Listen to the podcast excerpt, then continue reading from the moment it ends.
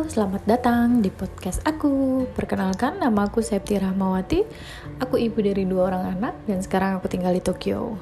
Anakku yang pertama namanya Aina, nama lengkapnya Kalila Aina Tolka, umurnya 5 tahun. Dan anak keduaku namanya Arina Kenestolka, umur 1 tahun, 1 tahun setengah lah ya.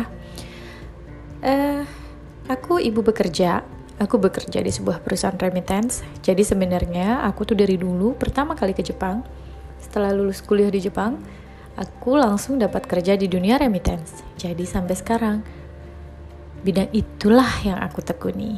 Oke, selamat menikmati cerita-ceritaku ya. Terima kasih.